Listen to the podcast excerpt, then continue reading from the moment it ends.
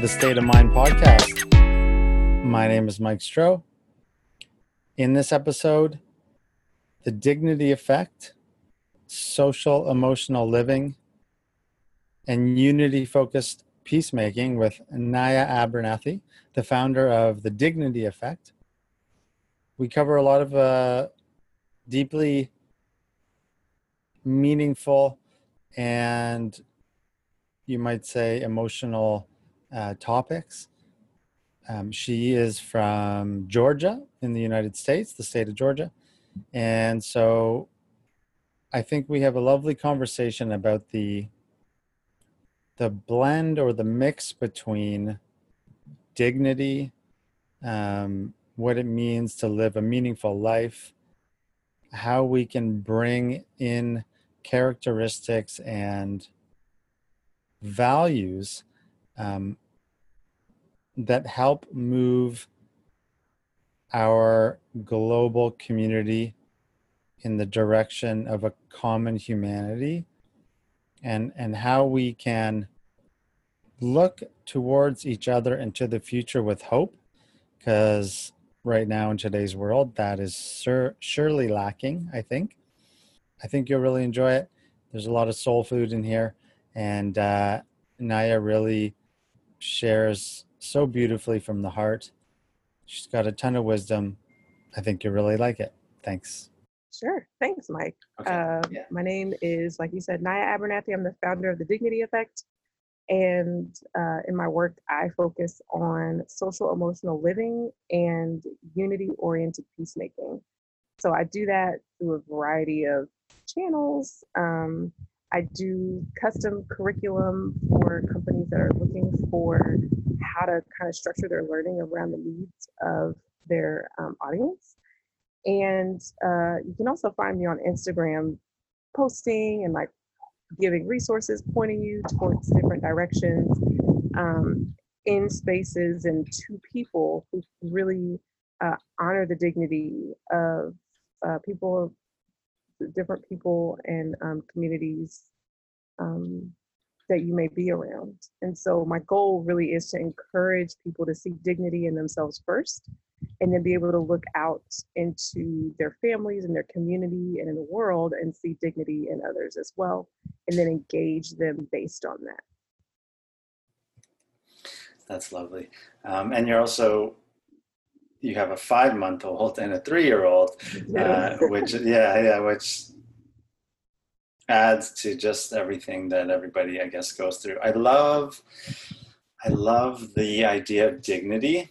I think I probably have said this to you in the past, but you know, one of my favorite med- mindfulness teachers says, always sort of says, sit in a posture that embodies dignity.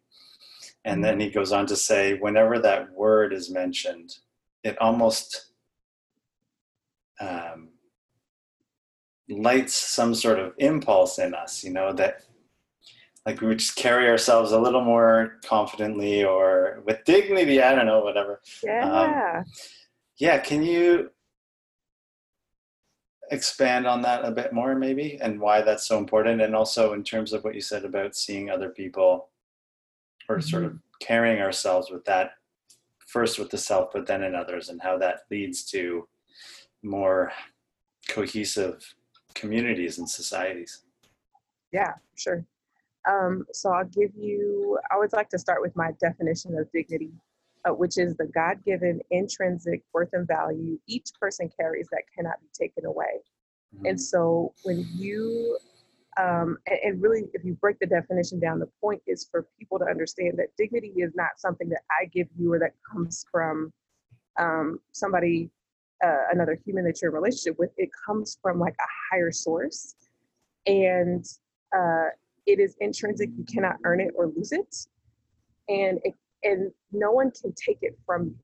Uh, people might try to cover it up or make you forget about it or never tell you about it, but it's still there. Um, and a lot of times it's there waiting to be discovered. And so uh, the dignity effect is when I discover it in myself, and then I look up from looking inside and see that same light, that same spark in the people right in front of me. Usually, the, the first people you're thinking about are your, lo- are your loved ones. usually your family doesn't always have to be your family. Um, and then you start to see it in maybe acquaintances and strangers until you go all the way out to the other side of the spectrum and you can even see it in your enemies. And that's kind of the ultimate, um, for me, is the ultimate uh, or the furthest point that dignity reaches. Not that you agree with your enemies, not that you excuse uh, your enemies' um, actions, but that you can still humanize them in light of what they have done or not done, uh, and then engage with them based on the fact that they too hold dignity just like you do. And it really changes the way that you interact with people that you love, people that you know, people who are like who are not like you, people who you disagree with, people who you don't understand, people who you're not interested in understanding, people who have hurt you. It really gives a different way to navigate through that those realities of relationship um, when you say i'm to make dignity primary and you can't do that in someone else until you do it in yourself first and then the ripple effect can happen. And if the ripple effect doesn't happen then that's not dignity. Whatever you are honoring in yourself isn't dignity unless you are compelled to see it in other people because that that's it's it's almost synergistic like you can't have one without the other. It's both always. Yeah yeah that's nice. Yeah i think oh there's so many uh the first thing i want to park maybe till later is this seeing it in an enemy or someone that we don't like or disagree with to me it sort of relates to the idea of loving kindness and i think it's a little different but sort of starting with ourselves and as the circle expands. Um, and I love how you pointed out, you know, doesn't mean that we don't disagree or not even like the person or enemy or etc. Um, because we can hold both of those. And I think, wow, what a lesson that would be for all the difficult social issues that are going on in the world right mm-hmm. now. Um, yeah, for sure. Yeah. Okay, so then uh, can you maybe like share a bit of your own personal journey through human suffering and into where you are now? I think I'd, I'd love to hear yeah. that. Yeah. Yeah, sure. Um, so I would say my journey really started off as primarily a mental health uh, journey where I found myself probably my early 20s is when I really kind of woke up and started paying attention to the reality of my mental health issues. Um, I was dealing with, uh, and at the moment, I probably knew it as much as I had language for, which at that time was not, I didn't have much language at all around um, mental wellness. But, uh, you know, would later find out that I was dealing with uh, a very interesting mix of anxiety, depression, and eating disorder, um, mild OCD, and uh, you know, topped off with a you know fresh coat of perfectionism, and it was just a it was a mess. Um, and I remember uh, getting to this point where I was so I was hurting so much. Um, and I'm a person of faith, and faith in something greater than yourself is supposed to create this sense of hope in your life, right? And I didn't have that. Um, and I kept thinking up until that point, I didn't have that for a long time, really. Um, and up until that point, I thought it was me. I'm like, I'm doing something wrong. Um, I'm doing something to. Uh, is this? Can you hear me? Okay, because it's a little. I can, yeah, but maybe if you pull it down, and is the mic on your? Uh is that the is, mic? Is this better? Yeah, I think so. Yeah, that's better. It's better. Okay. Okay. Cool. Thanks. Um, no problem. It's just getting windy, so I wanted to make sure you weren't hearing like gushes of wind in the mic. Yeah. No, it's okay. Yeah. Okay. Um, so, so I thought it was me, and it and I really was leaning into for years was leaning into this try harder, do better, bootstrapping, all of that mess. And the hurt got to be so much. And I felt like I had literally tried everything I could that I got to a moment where I was like, this is not the way I want to live. I don't think this is what life is supposed to look like. Even what I believe about life and about God and about people and relationships, it doesn't match up with where I'm at. And I don't know what else to do except reach out to somebody who I haven't reached out to yet, which at that point was a therapist to try and go uh, inquire uh, on the mental health side of like, is there something else going on? Which I was very reluctant. That whole, all leading up to that time was around 22, 23. And even when I started, I was kind of like, you're not going to say anything. Like, it's still me, right? You know? Um, and that really was the journey that I started to not just unpack the mental health issues, but also realize that I had spiritual health issues I had emotional health issues, and um, just that that whole person was suffering. Uh, my my whole person was suffering in these these various areas, and you know now I can look back on myself at that age and feel a lot of compassion, but at the time I was really angry because I felt like I should not be in this space. Um, and that anger eventually turned to kind of a sorrow and a grief.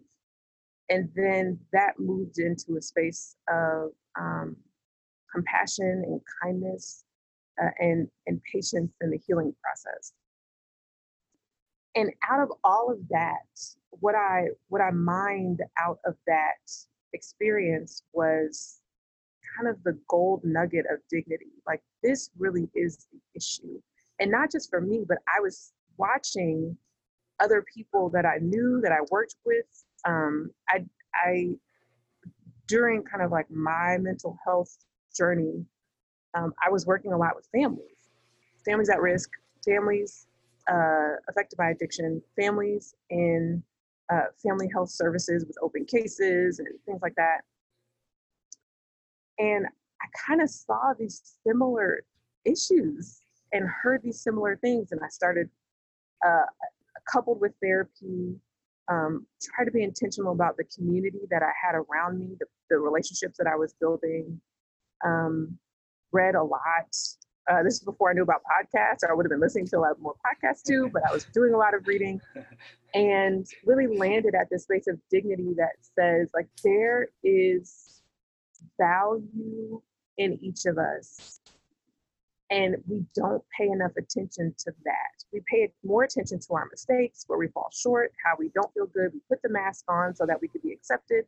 Brene Brown talks about hustling for your worthiness.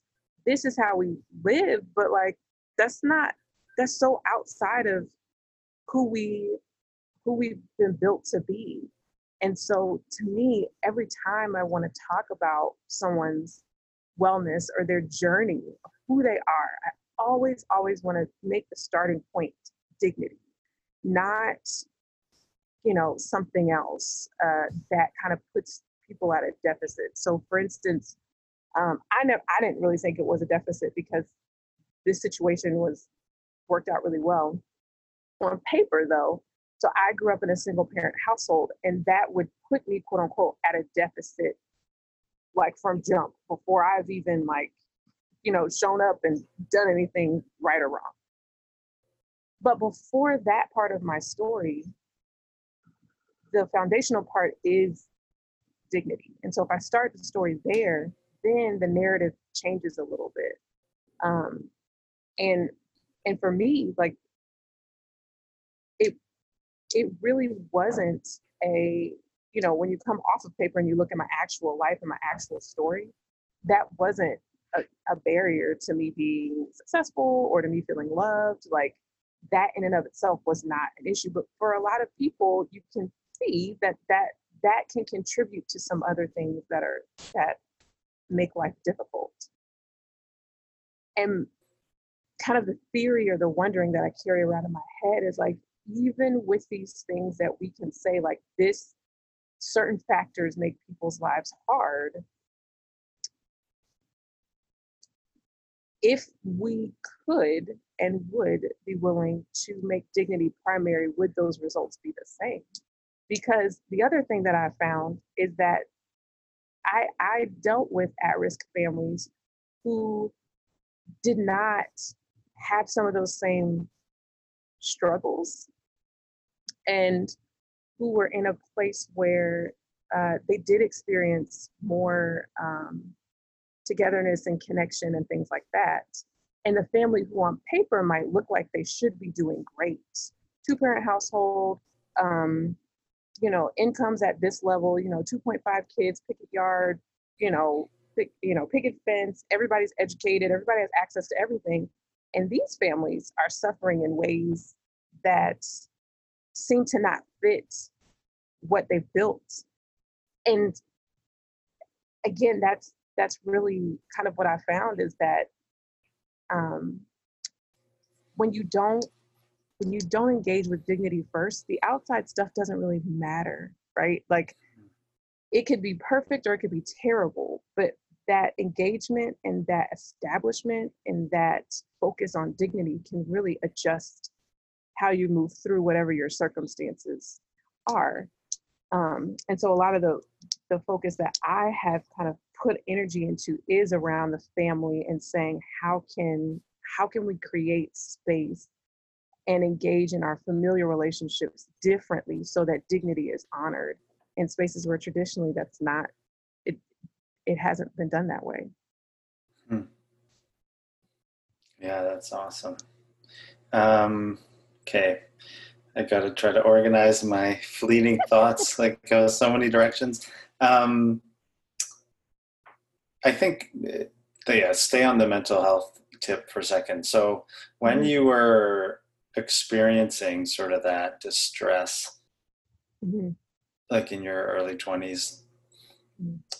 How did you find help? Or was it through like uh, school friends family mm-hmm. um, work? Like what because i think a, a, lot of people also just don't know like where to go or how to do that. Even though it seems yeah. simple you know it's like yeah. Yeah. Just call this person um yes right. here's a resource call the number and you're like but then what do i say when i call so yeah it can for someone who's starting at like ground zero right it can yeah. feel very like yeah. overwhelming yeah so the, I, it was very it was kind of a roundabout way i was i could feel myself in a not good place i was being very resistant to anything outside of what i was doing quote unquote or trying to be better at and i'd attended a conference and I really and, and it was a it's a it was a faith-based conference. And I really felt like in that conference, God was calling me to like rest in grace, which I was like, yeah, I get it in my head. But on the inside, I was like, no, no, we have to keep working to make sure that we're okay. Um, and and in that conference, they had some sort of resource, a counseling resource. And so that was the first, that was my first experience, like voluntarily going to therapy and saying, okay, I'm showing up and trying to work on whatever this thing is I don't even know what it is. Um, so it was a little situational, but I was also like in a place where it had gotten bad enough where I was like, I know I really still need help. And I'm just going to try this because I haven't tried it yet. I'm just going to try it, you know? Mm-hmm. And at first it was it was just a good space to start talking about what was going on. Like I didn't want like now I'm very comfortable with therapy and I will walk in um and be like, here's all here's the history and blah blah blah. Let's talk and this is what's going on. Can we talk about and I just want to do the deep dive because like you don't I don't need like the three sessions of getting to know you. Mm-mm, no, no, no. Let's just, it's fine. I'm good. Let's just move past that, you know? But then, yeah. but at that time, uh, I was still very trepidatious. And um, it was a slow move into it. But what started happening was there were things that I started considering um, and questioning that I wasn't willing to consider and question before. And that started happening in a therapist's office someone who was willing to go very slow and let me open up as much as I wanted to and put up the wall when I needed to put up the wall and still try to engage with me through that. And so um,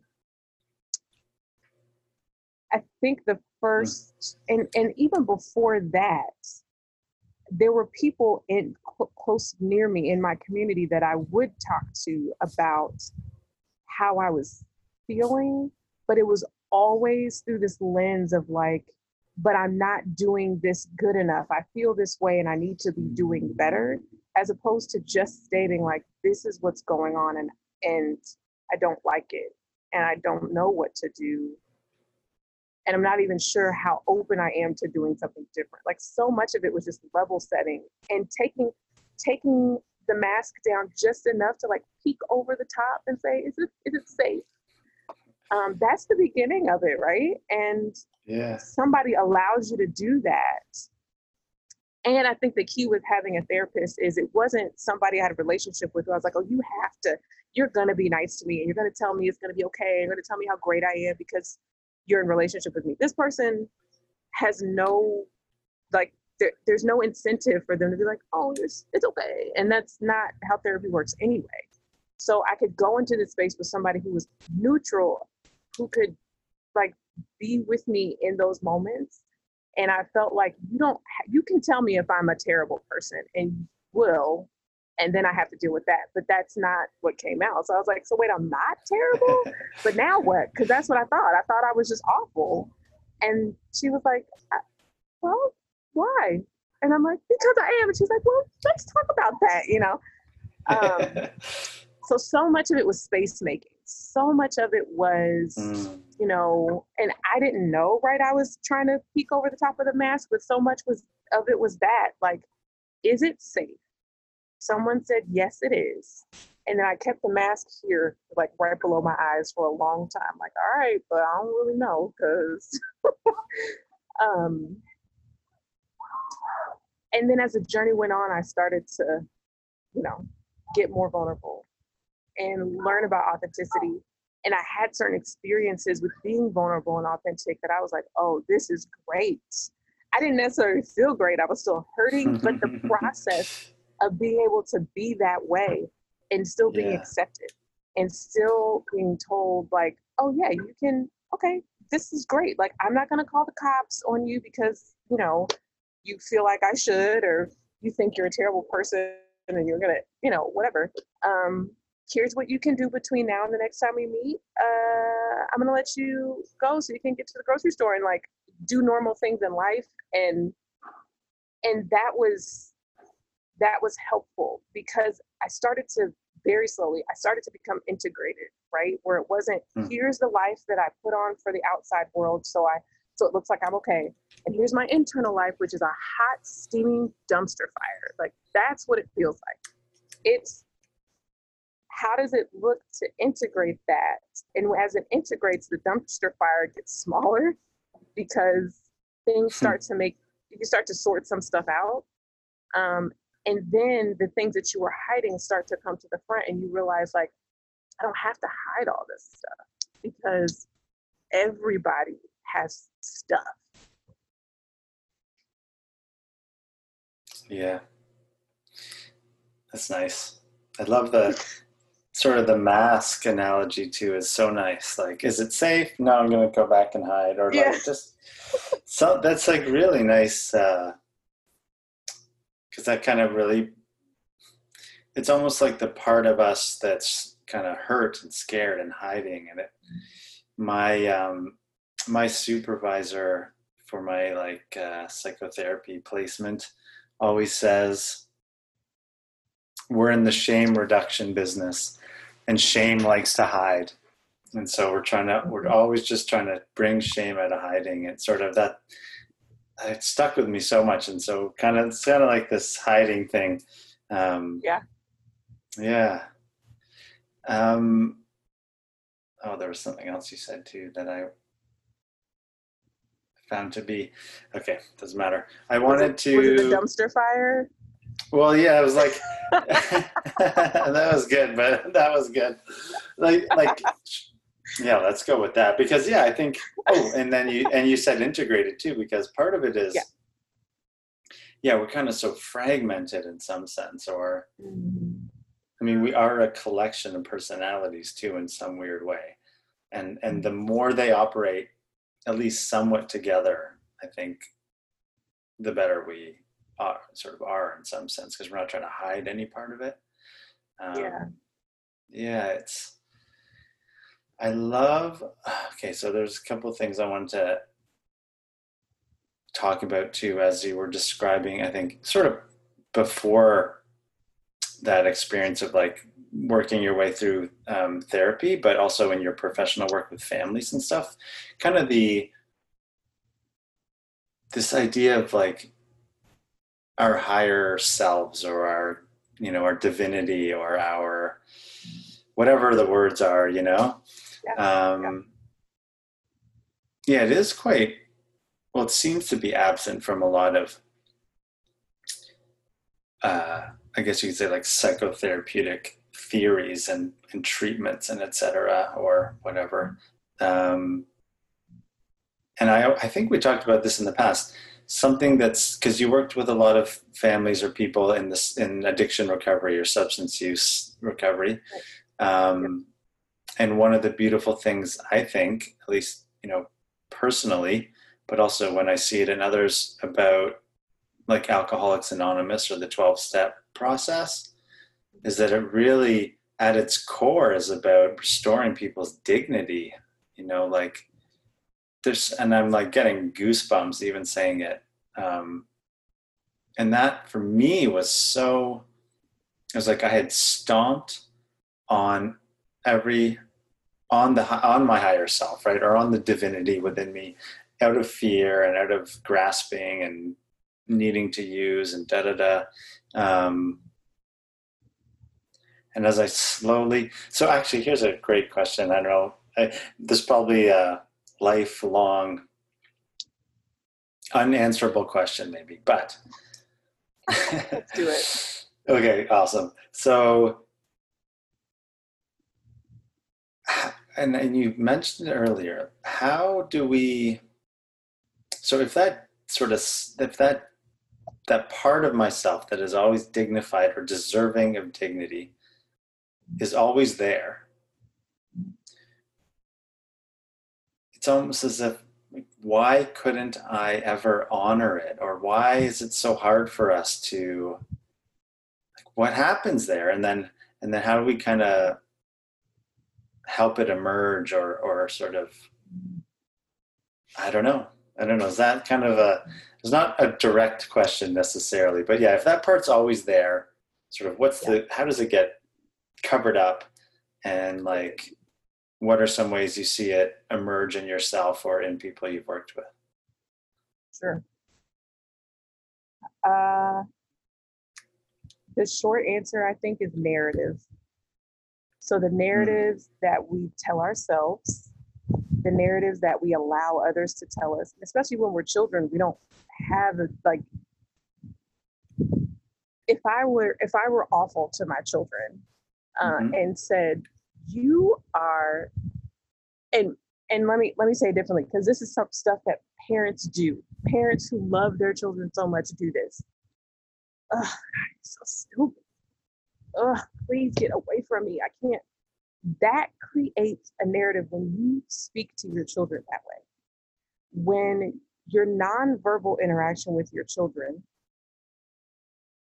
reinforces the fact that they're in the way, that they get on your nerves all the time. Sometimes they do get on your nerves, and that's Yeah. valid. I'm not saying we have to walk around and be like, you're my perfect angels all the time. But if no matter what, they're just, you're always annoyed, irritated, um, don't don't really want to spend time with them. You're and as somebody who is, I'm like a type A personality, I'm like, give me the checklist and let's get all the things done. Um, it can be very easy for me if I'm not paying attention to be like, get up, eat your breakfast. We're gonna do this. You got to do your letters. Then this is we're gonna go outside. Blah, blah. And it's never about, mommy, will you come play with me? and saying, Yes, I will come play with you. I will put down whatever I think is so important. And when you ask me to come be in your space and in your imagination and to make memories with you, I'm going to honor that. It is so easy for us as adults to say, That is not important. What's more important is I got to cook, clean, do this work. Because again, I'm going to throw a reference to Brene Brown. We as adults don't honor our own desire to play and our own desire to rest and our own desire to be creative, right? So when that is the narrative in which our children live, there is no space for their dignity to emerge. We don't Hmm. give voice to that value and worth in them. We don't give space to that value and worth in them in their own homes. And so, how do they go out there in the world as they grow up then and say, I can take up space? I have value and worth if they're not getting it from us. There's something else. There's a there's another narrative there that shrouds the dignity. Uh, and it's the narrative of I need to be small and stay out of the way, or I need to be loud to, so that I can be heard because that's the only way I'm gonna my voice is gonna be heard, or um, I need to do something extraordinary or be really smart, or um, you don't want to look at me because you're disappointed in me, um, or or anytime I get upset, I need to make sure that I ins- instead of uh, making peace, I need to make sure that I keep peace. Because if I do anything to upset anybody, they don't want me, love me, I'm not valued. And we do that in so many ways because when we parent, we're not thinking about what we're doing. We mm. are taking what we've seen and what we've experienced and just recycling it instead of saying, doing our own work and saying, what was it that I didn't get that I needed? And how can I provide that to my children as I move forward? And if you don't have kids, even if you don't have your own children, a lot of people have children in some capacity in their lives. How can I do that for the, the children in my life? And how can I do that for the relationships that I currently have as I'm working on myself, as I am growing into the person who does honor their own dignity? Where can I call out in another dear soul's life or in their narrative and in their story? Oh, this is where I see your dignity. This is where I see your divinity. Wow, this is really great. I love this about you. Hey, it's okay for you to take a break. Um, Hmm.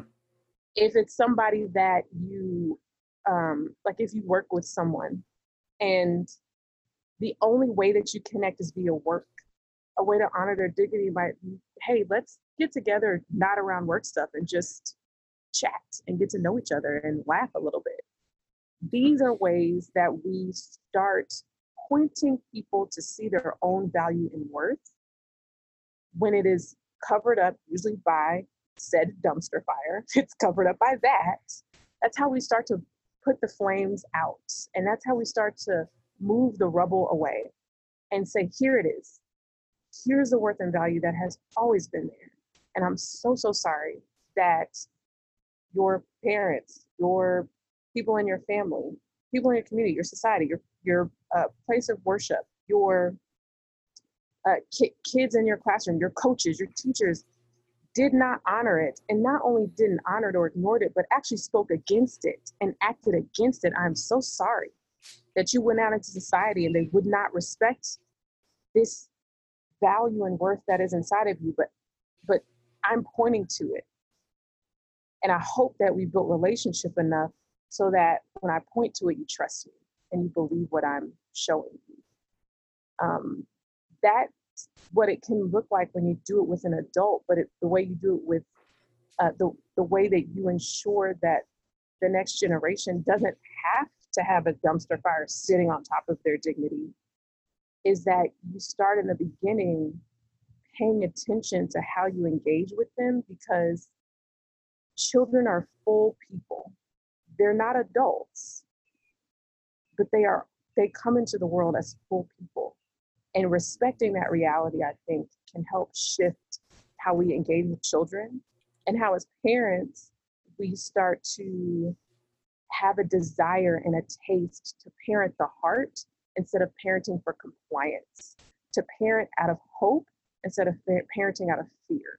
And those are the distinctions and how we make sure that we um, honor the dignity and the ones that are coming after us.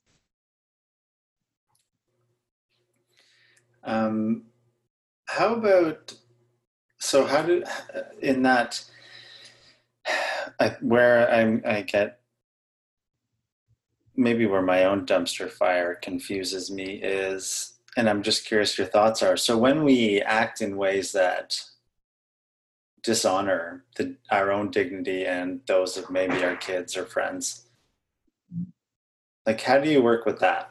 Like what's the because I, I and I, selfishly I'm thinking of even this morning. So you know, my son behaves in a way that's not okay. I get angry and I say something. I just use a word that's not a great word to use. Yeah. but the intention of like, so this is again where I really struggle. It's because what I'm saying is true in terms of like Mm-hmm. what he's doing is not acceptable, but the way that I deliver it is not okay. I Mhm. mean, is not an example of the person I want to be. Um, so yeah, so when we act, you know, out of our ideal, yeah, how do we, you know, I'm just curious, like, what your thought is on on that, and like what what a process is um, to soothe that or to heal that or whatever. Yeah. Um, I think the first thing that we as adults with children or towards children have to think about, and really towards other adults too, but especially towards children, is um, our willingness to apologize and to really own in front of them how we have not shown up well for them and that that's not the way we want it to be and that we're still working on it. There's so much vulnerability in that and it gives them permission then to show up and not be perfect and ask you for forgiveness and say, hey, dad, I need help with this. Because if we constantly interact with them from a space of, I'm right, I'm the authority, um, maybe I did this wrong, but I'm gonna throw this like, like half of a not really apology at you and then move on because I'm too prideful to admit to a child that I did not make a good decision in the way that I related to you, that's problematic. And if we think that the child is going to learn to do something other than that same thing, then we're fooling ourselves because Mm. they're not. They're going to be like, oh, that's how you deal with it. Okay, got it. Clearly not con- like it's subconscious, but that's what Yeah, we're yeah, teaching them. yeah. Mm, mm, mm. So, and I think there is freedom in saying, hey, I was wrong. I still want to talk about the behavior, but the way I approached you in my behavior, that wasn't good either. Now, I have a three year old, your uh, son is eight. So I have to talk in very like simple terms and like it, we don't get into really deep conversations, but we have those conversations and I might reflect back to her something that we've talked about or something that she's learned or uh, the way that we usually interact or whatever. Um, and sometimes she gets it and sometimes she doesn't.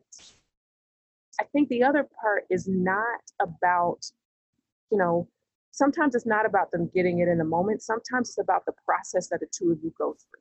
And that's really what the important thing is, right? Is the process that we're going through building relationship and a, and a, rel- a relationship that honors both of our dignities so that when this eight year old is an adult, I can have an adult child who I have an appropriate friendship with. Because how many kids grow up to be adults and are not concerned about whatever relationship they do or don't have with their parents, or the relationship is very like, it's not deep.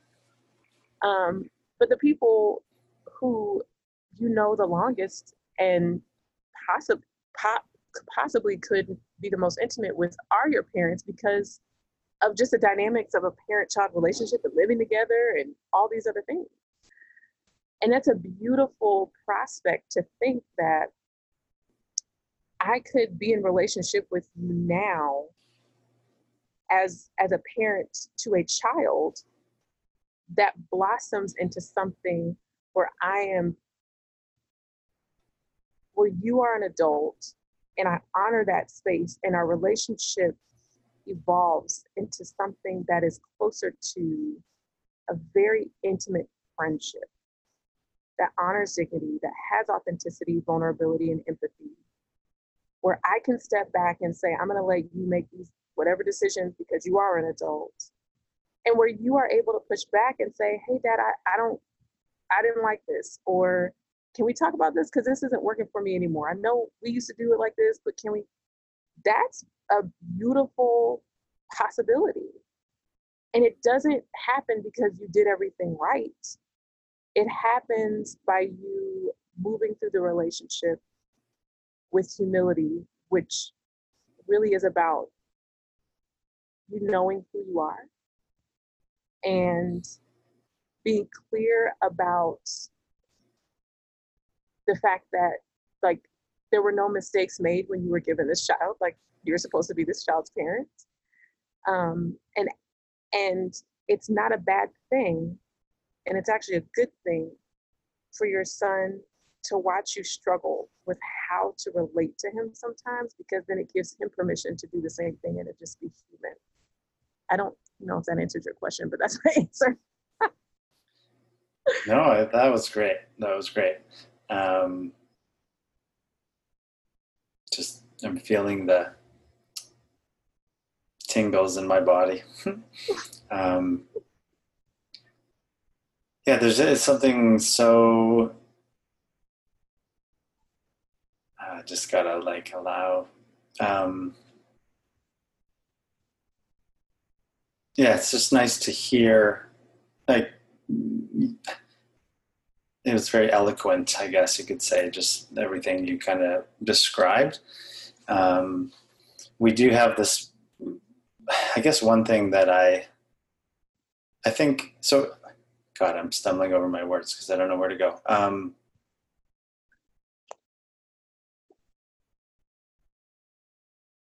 I I'm comforted almost that to hear you sort of describe it that way. I think I do think we've done a pretty good job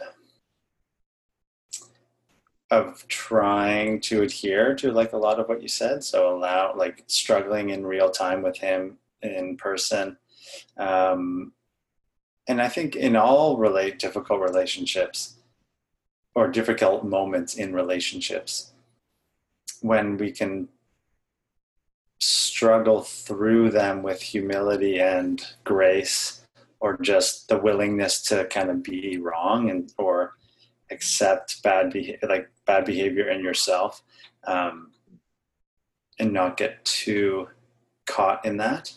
Um, on that note, God, we've been having a lot of these moments lately. so it's like we have one nice thing that has been good for us is like all the things that I've learned in my own healing journey, and then also that I'm like teaching or even helping my own clients through is these mm-hmm. stressful they're kind of these moment calendars basically. So one is stressful communications like uh, one is unpleasant pleasant moments. So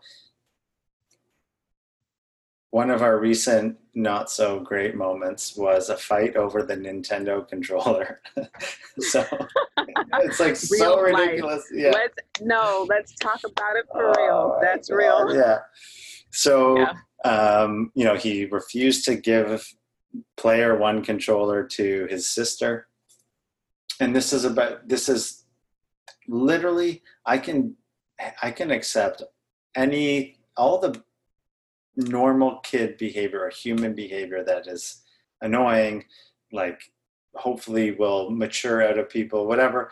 Um, I can handle that no problem. Where I just lose it is on this sort of boundary violation of like, no, no, your selfish needs don't get to interfere with your sister's like freaking divinity or dignity of like getting the player one controller. She gets a turn too. And like, I right. don't like, I will fight that to the end.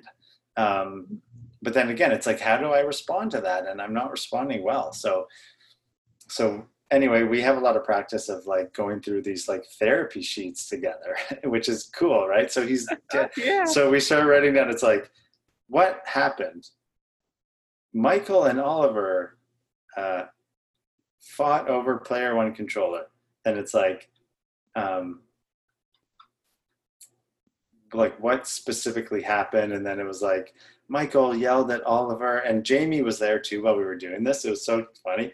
And then i was like okay so what did oliver do next? And then oliver was like i called my dad a stupid shithead jerk or something like that. And and as i'm typing it out together the three of us just like burst into laughter you know and it was like it was like such a nice freeing moment to like at least Mhm. allow Yeah. a little bit of space it's like we both know the way we speak to each other is not okay in those moments but at least we can Mhm. kind of like pull back and laugh at it um, and so Yeah. hopefully that is part of the modeling as well because you mentioned that too it's like the Mm-hmm. modeling around which I, I also agree with is super duper important. And because we can mo- i mean i think i'm because i guess i'm also trained in sort of the non-judgmental loving awareness of like the practices of mindfulness i find it very hard because the second i get into the judging and that this is bad you're bad you know it's all going to be bad everyone's going to be you know it's like i get really unhealthy really quickly so Mhm. like psychologically or spiritually um,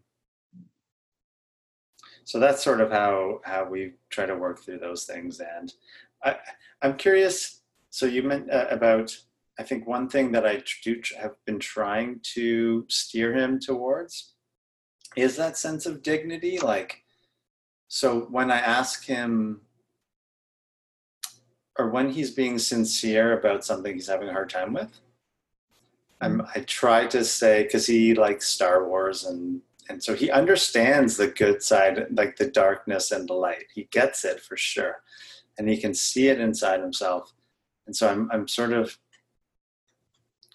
because I also I relate that to dignity in some sense, right? Like the God given divinity of of I don't know dignity or whatever the word is. Uh,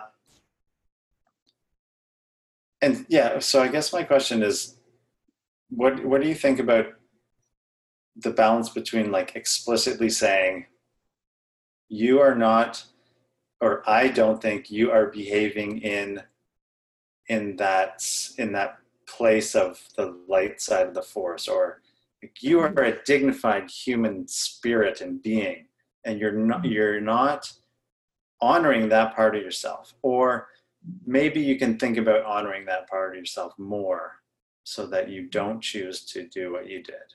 Um, so that would be very explicit and i don't know like if it just goes in one ear and out the other or just it's just like i always think of this homer simpson uh, this episode in the simpsons where marge was lecturing homer and all you see is homer being like blah blah blah blah blah blah blah blah blah, you know it's just like noise. Oh my god. And uh, yeah. So then sometimes i'm like god what am i even doing? What and ah. So that balance between like explicitly saying you i want you to honor your higher self or i need to honor his higher self or something like that and as opposed to tell him what to think or do. It's definitely both and um and so what you are talking about when you when you talk about said it so wonderfully.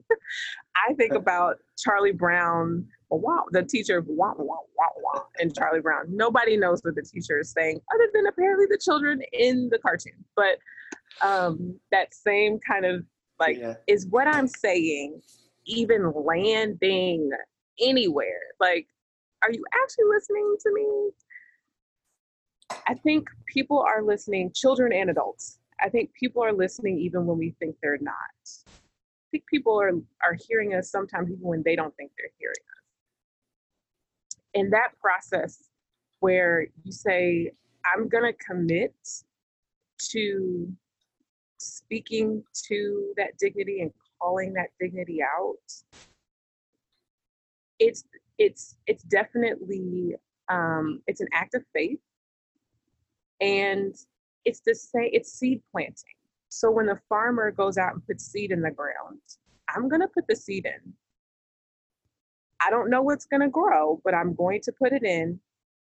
And i'm going to cultivate the ground i'm and i'm going to prepare for a harvest because i believe that if i put the seed in every single seed might not sprout but some of those seeds are going to sprout and so if that's how we approach our relationships, whether they're relationships with our relationships with our children, with our spouse, with our siblings, with our parents, uh, with our friends at work, um, relationships within the community.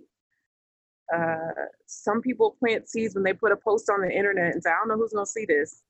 Um, there, there's a it's it's usually followed by something funny uh, but there's kind of a phrase that people use when they post it. I don't know who needs to read this today, but you know, and then they'll say something funny. Um, but it's that kind of sense of like, I don't know who needs this, but I'm gonna put it out there because I believe in the process of seed planting. We have to, you don't have to do anything. It's important for us to take a posture of commitment to the work whatever that work is. I'm going to be committed to the work, even if I don't get to see the seed sprout, even if I don't get the fruit of my seed planting. I'm going to be committed to seed planting because it's an act of faith that I believe will yield a harvest, if not for me, for the person who received the seed, or for the people in the future who will, you know, get to experience the results of that, I'm going to be an active participant in creating a better world by doing this in this moment and th- with this one relationship. And I think that, I mean, it ties directly back to dignity because dignity says it isn't just about you and how you feel about yourself, and even just about you and how you feel about others in the world. It's about other people also having the opportunity to to realize and engage with their own dignity and then turn that outward and see it in others and then those people seeing it in themselves and then turning outward. That's the ripple effect. And so if if i get discouraged because the first time or the second time or the third time or the fourth time i put the seed out I only there was only a couple few sprouts, or you know, I I only got a few ripples. I'm just not gonna do it because that's clearly not working. Then we won't do the work that pushes the whole thing forward. It's a lot of the little things, right? It's not the big and splashy is a part of it, but most of the work, it's the small stuff that you do day to day, week to week, month to month, season to season. Um, a friend of mine, uh, Christy, has this. I'm I'm not going to say the story completely right, so I'm going to try and like you know get the gist of it. But um, one of her favorite stories is um, of a boy who walks along the seashore throwing sea, um, starfish back into the ocean that have washed up on the shore and somebody comes up to him and said, What are you doing? And like, I'm putting starfish back in the ocean. The person's like, There's a whole ocean. What difference is it gonna make? What difference are you gonna make throwing these, you know, starfish? And the boy throws a starfish and he said, Makes a difference to that one. And he throws the next one and said, Made a difference to that one. And if all of us had that like posture around calling out dignity, then everybody would be able to hear about their own dignity and have the opportunity to trust it and engage with it. If everybody said, I'm going to take my space of contact and community and influence, and I don't mean influence like Instagram, I mean the people who will listen to you, and I'm going to do this seed planting work and trust that even if I don't see it, that the seeds I plant, they're gonna something's gonna grow, and what grows is gonna be good. Mhm. Yeah. Um, it's funny. I have. It's very difficult to guide people to like it takes i think it takes faith in some sense to have to to do that. I, or for people that you know sometimes someone might say you know i i i, I don't like what i'm doing in my life or i have no there's no inspiration there's no this because for many people that's tied to an outcome right? Or the Mhm. splash i think you said right? Or the you know the flashing lights or the object or the material gain um, which again yeah like there's there's value in that too. But when we can set our sights on the seed planting or on the next right thing the next step that's where the magic is. And it's very yeah i don't know i mean uh, the only way i learned that i guess was through surrender having to surrender um, and then follow the steps kind of thing which are spiritual uh, program um, yeah that's a hard one to communicate i guess right? Like the what do they say uh, it's the journey not the destination like it's so easy to say these words right but to really own that and to really I don't know. Yeah, it's uh, it's, It's uh, hard. Yeah, yeah, It's hard. Yeah, it's hard to to it's hard to do the work and not see the results, or not see the result you expected, or not see the result in the time that you thought you would. Or I put the seed in and I did the fertilizer and I I covered it with the with the net so the birds wouldn't get to it and then I weeded around it and it still didn't do. You know that's that's hard. I yeah. I say yeah. when when we talk about honoring dignity, when I talk about making dignity primary in your relationships, I'm saying it and it's hard. And it's worth it. It's Mhm. all of those things at the same time. And I think especially in Western culture, we have a hard time with the both and. We have a hard time not either oring something and saying it's either this or it's that and saying there's gray and there's growth and there's change and there's mystery and i could feel four or five things that seem to contradict all at the same time about the same thing and i'm not crazy and i'm not bad and i'm not wrong that's just where i'm at and that's okay we're not good at that and it takes faith and it takes hope to say, I'm going to go out and I'm going to do it again.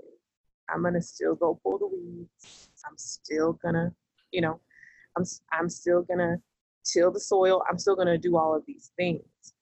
Um, but at the end of the day,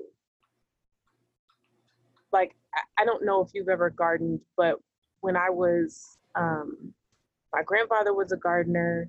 My mom keeps a herb garden. Um, and for a short period, when I was working in addiction recovery, there was an on-site garden that clearly whoever owned the property before had like a fully functioning garden. Like they had a compost area, they had raised beds, like they had fruit trees. I'm like, this wasn't like an accidental, like experimental garden. Like you were trying to, you're trying to grow some food. And I remember, you know, going back there. I'm from the South. Uh, you know, I'm in the southeast part of the United States, which one of the uh, major crops is okra. I do not like okra. I don't want nothing with okra in it. No thanks. Um, but among other things, I think I, I planted. I had gotten some okra. I got some uh, you know, squash. I don't think we had watermelon. There were beans. Uh, there was muscadines. All kinds of things that I intentionally planted, and there's fruit trees that just like came to life and would bear just this delicious fruit. It was amazing. But I remember, I don't remember which crop, but one of the crops that I planted that I really wanted to see like harvest from just did not. I was like, I did the things for us to have squash, but you know what grew in utter abundance? Guess, guess what grew in utter abundance? Okra? Is that what it is? The okra! The okra! I was like, I can't with all this okra.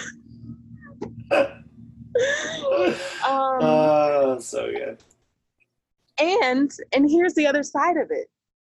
In the midst of me being frustrated about and, and kind of sad about not having the harvest from what I wanted, and then having to deal with this massive amount of okra, the things that I didn't plant that somebody else planted before me, the muscadines and the fruit trees, bore this delicious fruit. And I literally didn't have to do anything but wait. I just had to wait until it was time for the fruit to come forth. So in this one garden, I had all these experiences and all these emotions about this garden. And it's such a picture of our relationship. There are things that Mm. people planted in a person or in a community years before us that we are going to get to enjoy the fruit of. There's some stuff that we are going to try and plant and it's not going to come up. We're going to have to go back and try it again and shift and adjust and pivot and figure something different out. Some stuff that you're like, I put like two of these in, and there's an entire row of this one thing, and I don't know what to do with it. Um, but there are plenty of people who do like okra. So if I don't like okra, I can harvest that okra and then give it to the neighbor who says, "Ooh, I'm gonna fry all this okra," and I'm like, "Honey, have have at it, because I don't want none of it. Do whatever you want with it." So there's so many gifts from being in this space where we are paying attention and being intentional about sowing that hope and that faith into our relationships, knowing that what is going to come up, even if it's not always exactly what we want at the time that we want, man, it's going to be what we need. And a lot of times it's also what somebody else needs that we didn't have the forethought for, but it's going to be there. It's beautiful how it works. It is very spiritual. Um, It is. Yeah. and I think us just committing to the work is the committing to the work is the biggest is the biggest step. And remembering that in the commitment there there has to be space for rest. The ground has to rest. You have to rest. You can't Right. work right, all right. the time. Um, and you have to be able to enjoy uh, to what you what you are receiving from the garden. Yeah, it's lovely. Um, okay, maybe because we are getting on in time too, and I want to. I'm curious. Um, I'm not sure I was aware of before. You said the work about um, unity around the unity stuff. What you mean by that? Peacemaking. Yeah, beautiful. Um, and also, did you see? I assume you did because it made it up to Canada, although social media gets all over the world, obviously. But um, when Killer Mike made that speech on the news, and he just kept saying, plot, plan, strategize, organize, something, I can't remember. Um, Mhm. But I thought that was such a beautiful display of honesty and like like he was he was embodying the idea of i don't necessarily have the answers but he was like honoring his anger and his sadness and his Mhm. hope and all these things at the same Mhm. time it was really lovely um and so yeah like how does how do we you know the the personal dignity communal dignity um, planting because a lot of what he was saying i think speaks to the idea of we can't get lost in being tied to an outcome now kind of thing right Mhm. so it's like that list of things he kept repeating was in some sense the work of planting the Mhm. seeds um, yeah and so so the the unity the peace use unity peacemaking sorry I'm gonna oriented peacemaking. Thank you, thank you. uh, yeah, how, can you can you sort of string those things together? Does that sort of make sense? Yeah. Yeah. Yeah, I I think I can.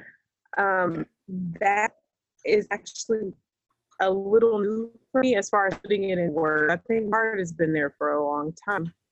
Um, but I actually kind of like got quiet in June as far as like what I what I'm doing with the dignity effect, especially like in social media or um, as I'm doing my writing and how am I engaging with people, inspiring people, and educating, encouraging people.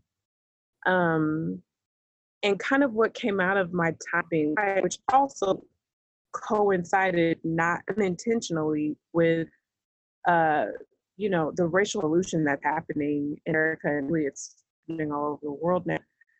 Uh, is as we talk about racial justice. So as so I take I took took a like quieted myself a little bit.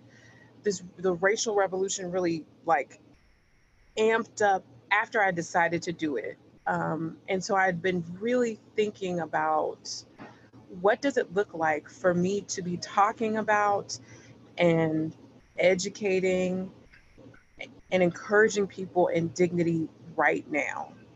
Um, like, what do people need to be hearing um, and learning?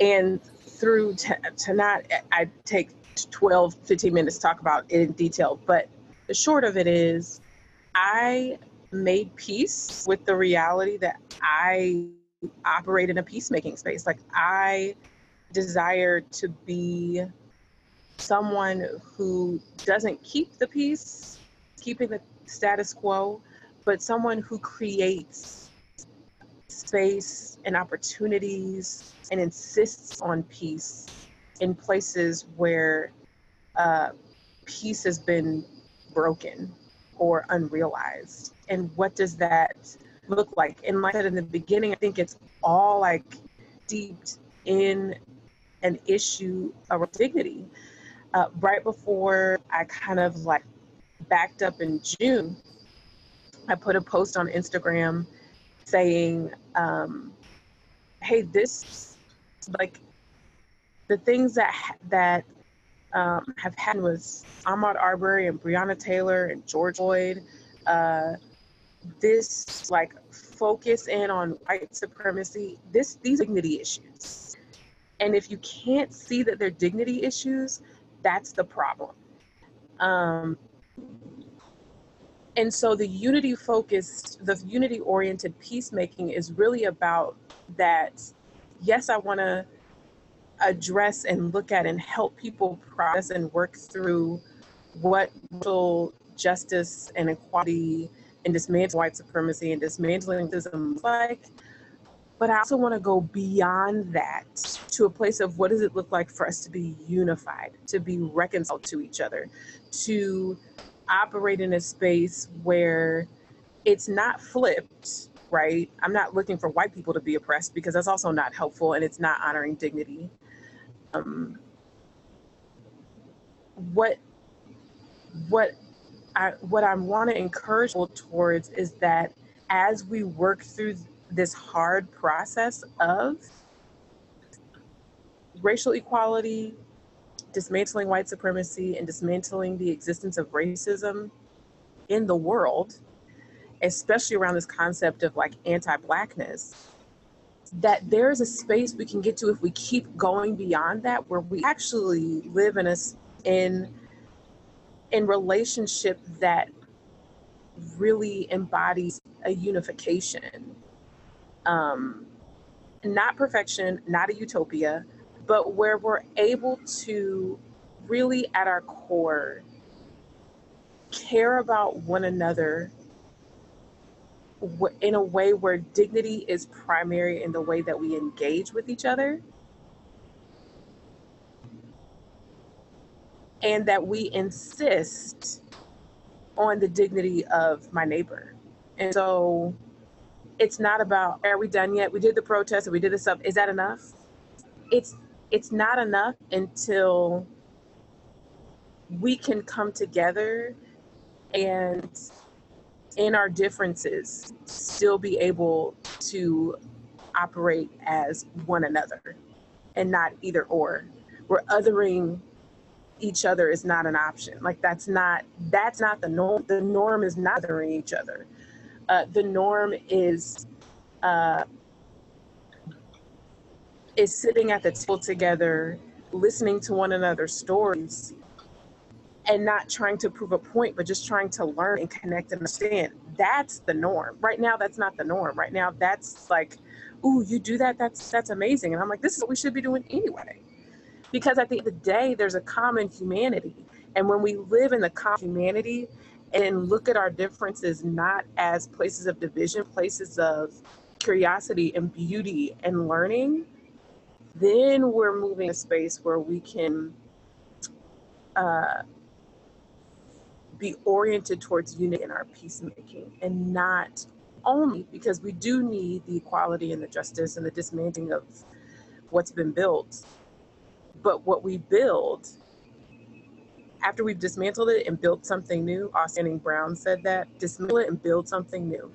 The something new looks like us honoring the common humanity we all share primarily, and then moving in our relationships in light of that.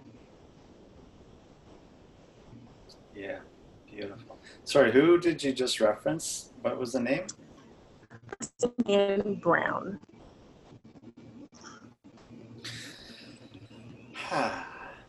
um, yeah. Uh, okay. I wanted to riff on. I've heard people use say this word. Let's double click on that. Uh, in the whole yeah. Oh man. That's. Uh, yeah. That is. Okay. So I, am really interested in. There's um, a, a, string of stories I read a long time ago that profoundly changed me.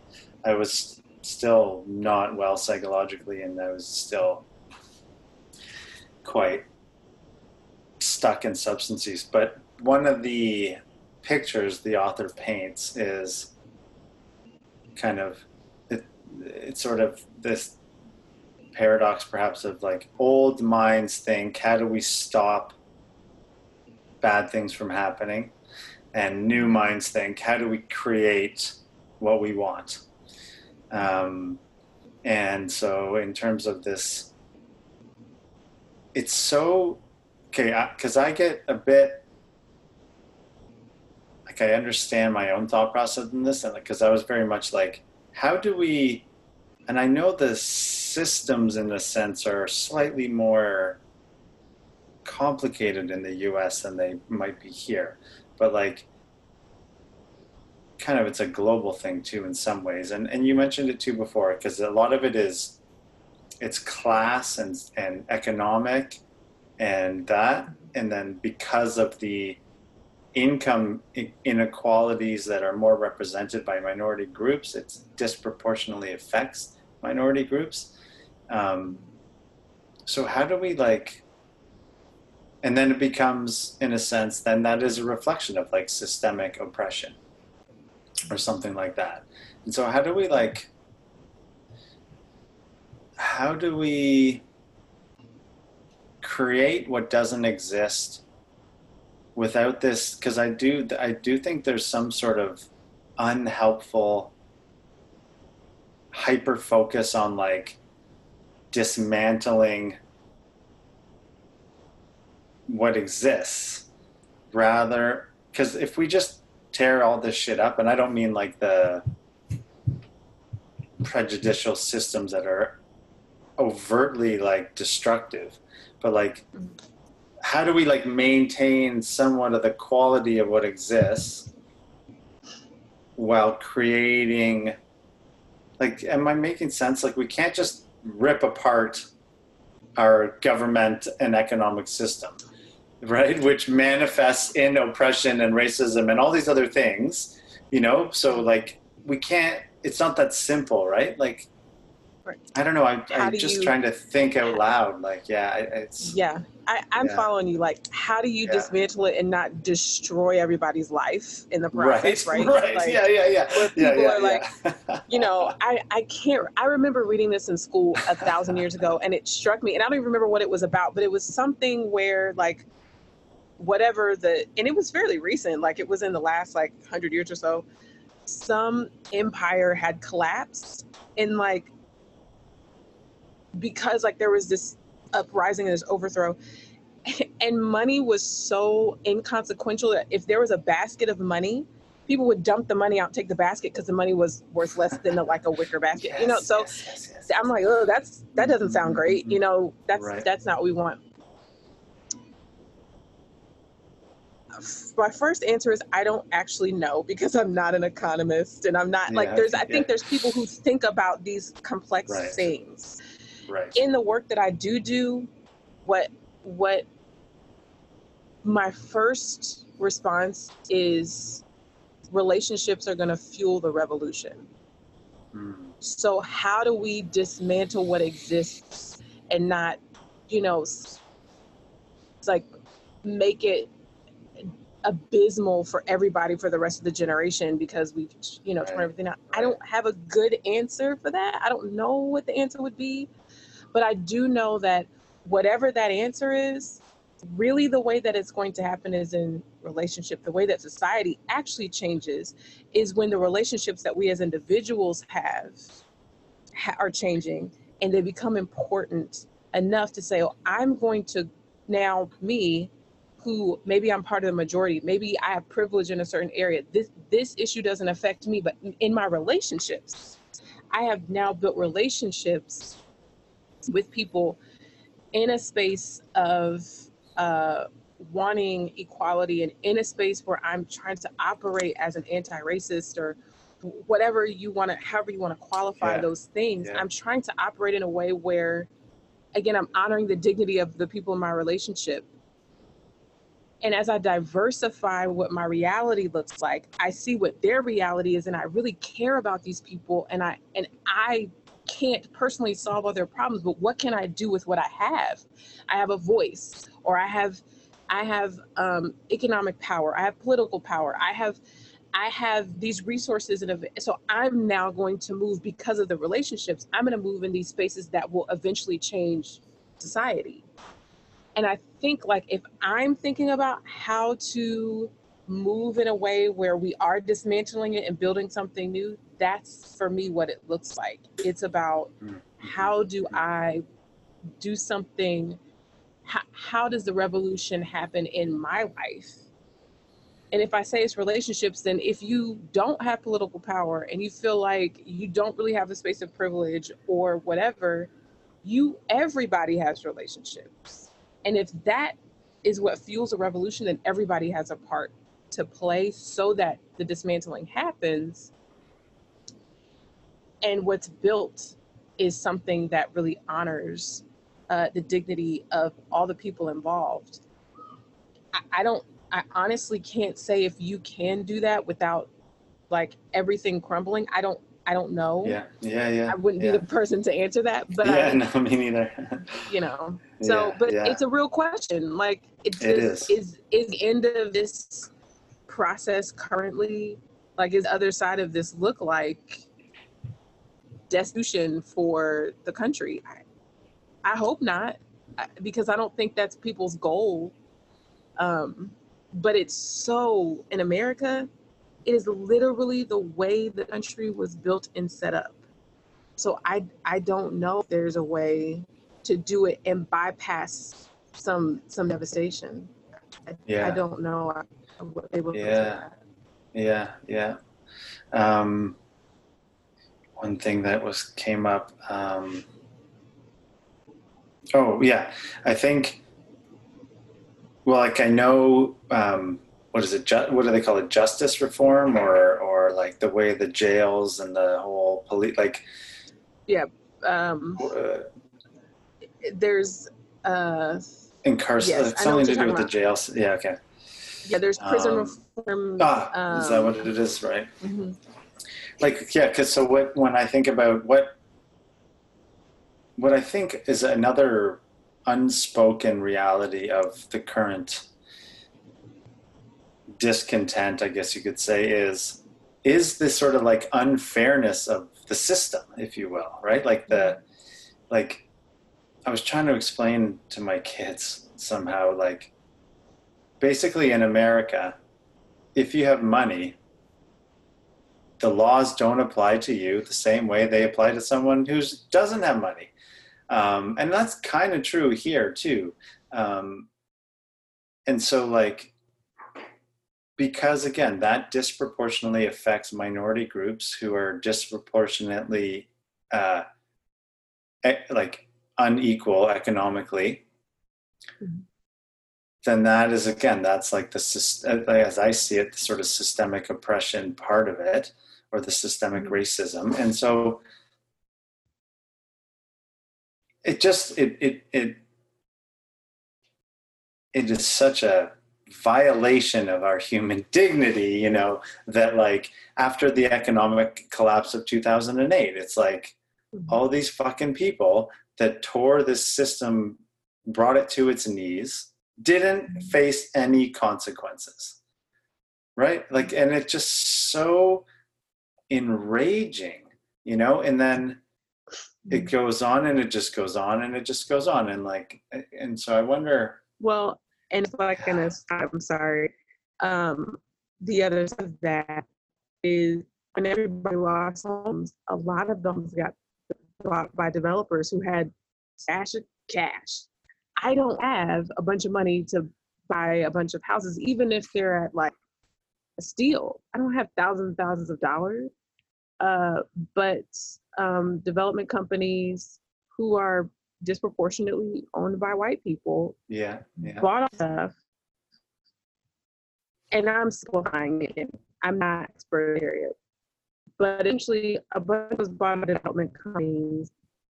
And what is now happening is a mass gentrification. And what happens during gentrification is that minority groups, a lot of typically low income, a lot of black people are Yeah. being out of their spaces because somebody bought whatever and they're developing so they can build townhomes and sell them at half a million dollars. No one who lived in those neighborhoods before can afford. It is, I mean, the complexity of how racism is intertwined in the way the systems in America are built is mind boggling yeah which I can speak to it very lightly on the surface, but there are people who this is their bread and butter and they know and understand. I don't think my heart take that level of knowledge because it is just egregiously grieving to think Yeah. about the, the space that you know the box that's been painted around people of color, specifically people. yeah yeah yeah yeah and it's not really my my area of expertise either so but like it kind of what i think you know maybe people doing similar work to us like we have a place in help helping to maybe humanize the solutions or at least the dialogue around it right it's Yeah. there's something deeply missing there and and the whole the I love just this sort of yeah the idea of, of dignity and like we can't other it's like how do you honor all the othering that happens and has happened to egregious levels? And also not use that in the solutions you know? It's so like Yeah. fuck. Yeah yeah. It's it's hard. And I yeah, like first of all dignity is not my idea right no like doubt no i doubt. yeah i came to that space and that word and definition after a process that i went through and after learning from a lot of people i would definitely throw um I, I would throw a lot of thanks to Brene Brown because she helped me put words around things that I that I was thinking about, um, the social emotional learning movement in the states which is really championed by a group called CASEL. Like these are this is where like the stuff that's been in my head has been able to be sorted out. But i really believe that when we talk about how do we not other right? How do we not just flip the oppression say see? And Osheta Moore, who is she's amazing in work, she's talked about like that might feel good in the moment to be like, ha, now I'm on top because you've been not on top for so long. But at the end of the day, that's not really, is that really the goal? Is the goal really to just oppress somebody else? Because then you're no better and you're not doing anything better for the common humanity than the person who's oppressing you, which is why I focus on unity oriented peacemaking because then we're talking about how do we all honor each other's humanity and not try to make everybody the same, which we, you know, we can think about things like colonization, which is like, I'm going to come take over this place and then make you also look and act and think like us. Yeah. How do we not do that and kind of carry that thought process, which I think is very closely tied to white supremacy? How do we do that and still and honor our common community and come to the table together and enjoy each other's company Hmm. and enjoy the dialogue and break bread together and say, yeah, you I honor you as my neighbor, as my sibling in in, in this human family. Um, and it is hard because in the midst of that, there's been a lot of hurt. And there's a lot of people who feel like they're being forced to sit at the table. They don't even know if they want to be there. And you're and you feel like I think there are people in the black community who definitely feel like I am begging you to see my dignity. Why do I have to fight for this? And why are you arguing with me about it? Why are you like, why is your response something that says, no, no, we're still not going to honor your dignity? What else do I have to say? What else do you have to see? What else do you have to learn so that you can just say, like, the signs that were held up during the civil rights movement I am a man. Like, not, not, you know, a partial human, I'm a whole human. And we're still fighting that same fight and having the same conversation in 2020 it's complicated and it's not easy and it's very nuanced and it's a lot of patience seed planting and a lot of okra. And um but in all of that like i encouragement for people who are like man i'm it's hard i don't know is it fit yeah, because don't forget about the fruit tree don't forget about you know the you know turning around and i remember taking an apple off of a tree and biting into it and being like i've never tasted an apple like this. This is amazing. And when i would have to go out and do the work to get the garden ready for the beans and the other stuff that was starting to come up that was like my treat. I would go over to the fruit tree and be like well i'm gonna give me some apples today because if nothing else works out those apples that's good you know so we have to find those places of joy and encouragement. And and i think that does look like rest and play and being creative in the midst of doing the work. Um, i think it's all it's integrated. You have to do all of it for us to keep going and for us to create a world where our children are going to grow up in a different society and being seen honored differently than we currently are right now Hmm. Hmm. yeah. Wow. Okay. It's almost been two hours. It's crazy. I know. Um, and I couldn't keep talking to you. That's what's funny. Yeah, I I'm know. I know. Yeah, yeah, good. totally. I don't want to get a snack and just keep going. yeah, me too. Oh my gosh. Um, Oh, well, we should again for sure. Um, please. Would love to Yeah. know that. No doubt. Um, okay. So all the like all your personal information and your uh, professional information, whatever it is that you send me, will be included like in the in all the information in the podcast. So, but if you want to say any sort of lasting words, um, please do. Uh, lasting words. yeah, or, yeah, or Um, just a goodbye, whatever. Yeah. Yeah. yeah. Um, any anybody who's listening who's trying to figure out either for themselves um, or for how they move in their community and in this new world that we're trying to create I would encourage you to always keep in your view your divinity, as you said. And um, I'm sure this exists in other faiths and thoughts, but in the Christian faith, we call it Imago Dei, uh, which means we are image bearers of, we bear God's image, we bear a, a piece of the divine. And that is always true. That is always true about you. It is always true about your neighbor. And it is always true about your enemy, even when we don't live into that reality. It is always true.